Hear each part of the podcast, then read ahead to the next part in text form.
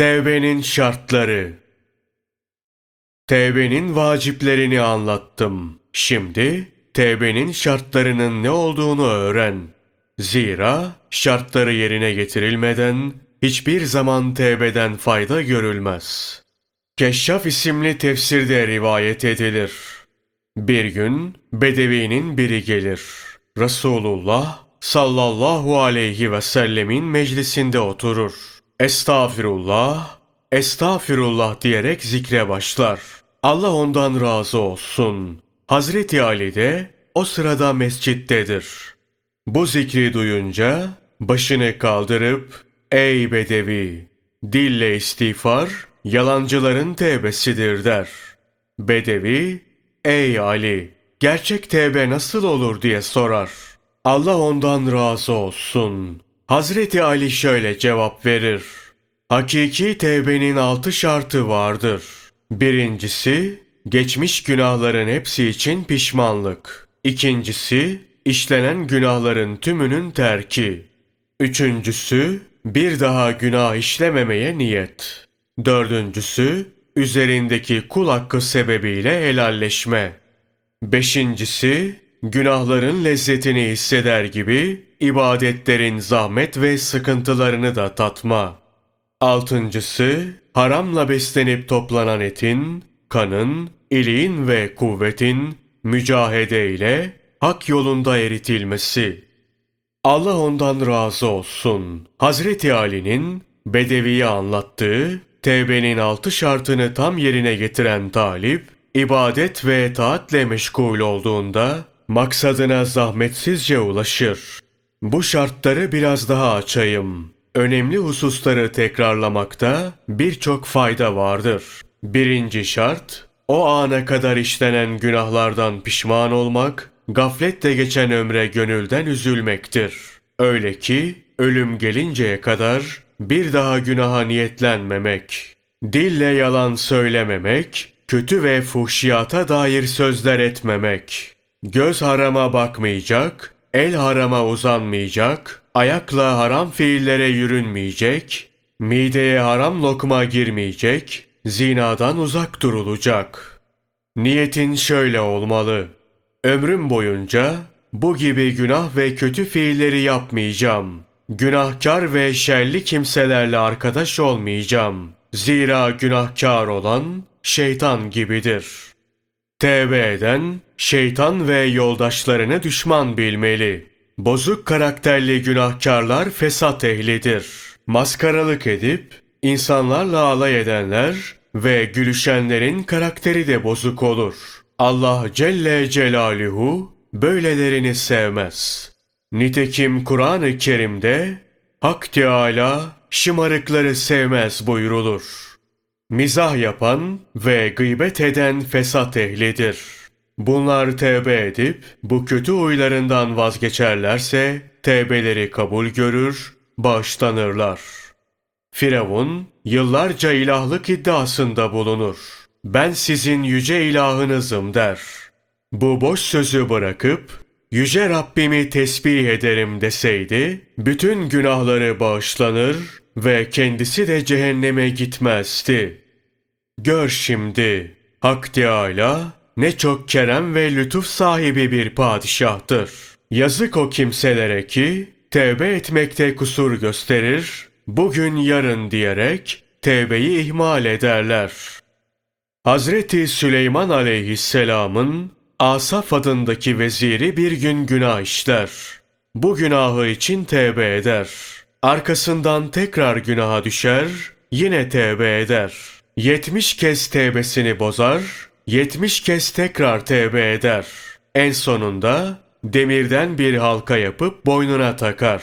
Boynunda bu halkayla Hazreti Süleyman aleyhisselamın yanına girip çıkar. Cebrail aleyhisselam bir gün Allah Celle Celaluhu'dan Süleyman aleyhisselama selam getirir ve şöyle der. Ey Süleyman! Hak Teâlâ sana selam söyleyip şöyle buyurur. Asaf kuluma boynundaki demir halkayı çıkarmasını söylesin. Tevbeli kullarım için rahmetim boldur. Tevbe etsin, suçunu affedip günahını bağışlayayım. Allah ondan razı olsun. Hazreti Ali'nin yanına bir bedevi gelir. Aralarında şöyle bir konuşma geçer. Ya Ali, bir günah işledim. Ne yapayım? Tevbe et. Tevbe ettim. Fakat tevbemi bozup yine günaha girdim. Bir daha tevbe et. Ne zamana kadar tevbe edip durayım? Şeytan yenilinceye kadar. Evet, günahım çoktur. Büyük günahlarım var. Tevbe etsem de buna sadık kalamam. Tevbeyi bozup yine günaha düşerim diye tevbeden vazgeçmek olmaz. Tevbenin bir şartı da yapılanlar için özür dilemektir. Kul hakkı varsa helalleşmek. Kişi dövmüş, sövmüş, kötü sözler söylemiş, hatır kırmış, bir şekilde birini incitmişse, fiilinden zarar gören kişiyle yüzleşip helalleşmesi gerekir. Hırsızlık yapmışsa, açıktan bunu ödemesi lazım. Öldürmüşse, ölenin yakınlarıyla oturup, haklarını karşılamak gerekir. Yani, kişinin üzerinde kul hakkı kalmamalıdır. Allah Celle Celaluhu'ya karşı olan borçların ödenmesi de tevbenin şartlarındandır. Kişinin geçmişe dönük namaz, oruç, hac, zekat, kurban ve fitre borcu varsa bunların hepsi ödenmelidir. Tevbe ettiği güne kadarki zamanın ibadetlerini hesaplayıp onları da ifa etmelidir. Tarikat ehlinde bu borç şu anlamada gelir. Kişi tevbe ettiği güne kadar besleyip büyüttüğü, vücudunda biriken etleri, ilikleri ve yağları da eritmesi gerekir. Açlık ve susuzlukla yüzünün rengi değişmeli, midesine giren lokma haram ve şüpheli gıdalardan olmamalı. Hatta helalin fazlasından bile çekinmeli. Gönlünü haram olanı düşünmekten, uzun emelden, dünya muhabbetinden ve şöhretinden uzak tutmalıdır. Hak Teâlâ bu şartları yerine getirip tevbe edenin tevbesini kabul eder. Günahlarının hepsini sevaba çevirir. Nitekim Furkan suresi 70. ayeti kerimede şöyle buyurmuştur. Ancak tevbe edip de inanan ve salih amel işleyenler başka. Allah işte onların kötülüklerini iyiliklere çevirir. Allah çok bağışlayandır, çok merhamet edendir. Bu konuda söylenmiş bir husus daha var. Onu da aktarayım. Tevbenin kabul edilip edilmemesi bir şarta bağlıdır. O da şudur. Talip, Hazreti Adem aleyhisselamın yolunu tutup onun gibi tevbe etmelidir. Hazreti Adem aleyhisselam gibi tevbe ederse tevbesi kabul görür. Şeytanın yolunu tutup onun gibi tevbe ederse tevbesi kabul görmez. Adem aleyhisselamın yolu ve şeytanın yolları nasıldır? Tevbeleri nasıl olmuştur? Günahlar nefse yüklenir. Ya Rabbi, nefsimize zulmettik deyip tevbe ve istiğfar getirilir. Bu tevbe Hak Teâlâ katında kabul görür. Şeytanın yolundaysa isyan ilahi takdire havale edilir. Hakka talip olan Allah'ın emirlerini yerine getirip yasaklarından kaçınmalıdır. Her şeyi ilahi takdire havale etmek doğru değildir. Hazreti Adem aleyhisselam bir gün böyle giderken şeytan kendisine sataşır. Adem aleyhisselam, ey şeytan, bana ve evlatlarıma düşman mısın diye sorar. Şeytan, evet, sana ve evlatlarına olan düşmanlığım ebediyen sürecek, hiç bitmeyecek der. Hazreti Adem aleyhisselamın niçin sorusuna şeytan şöyle cevap verir. Sen de günaha girdin, ben de. Sen de tevbe ettin, ben de. Senin tevben kabul görürken benimki kabul edilmedi. Bunun üzerine Hazreti Adem aleyhisselam melun der. Sen günahını Allah'ın takdirine yükledin. Bu sebeple ebediyen lanetlendin. Bense düştüğüm günah yüzünden kendimi ayıplayıp kınadım. Bütün suçu nefsime yükledim. Böyle davrandığım için tevbem kabul gördü, bağışlandım.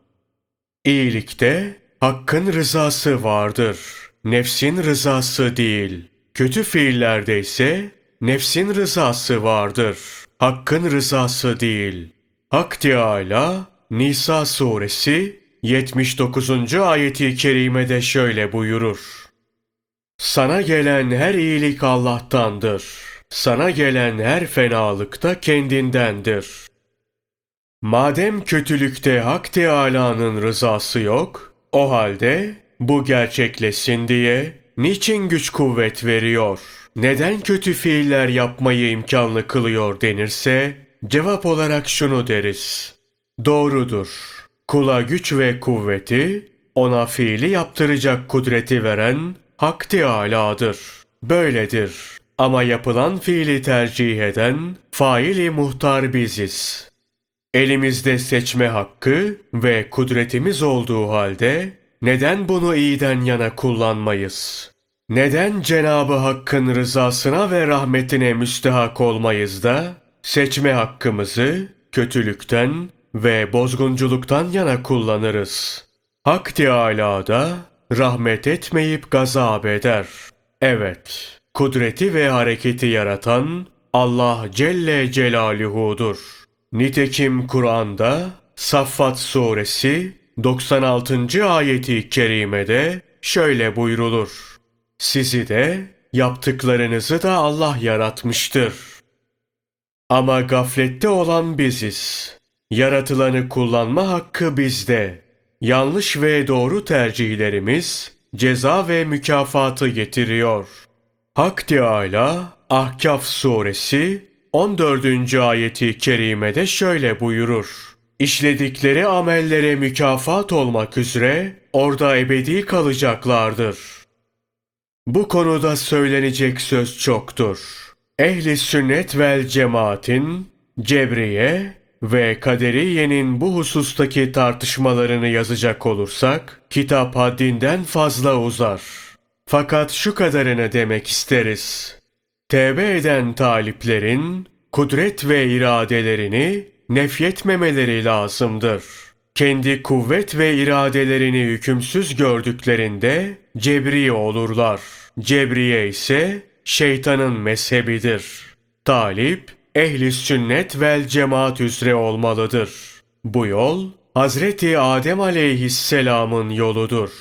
Allah ona rahmet etsin. İmam Nesefi Allah dilediğini siler, dilediğini de sabit kılıp bırakır.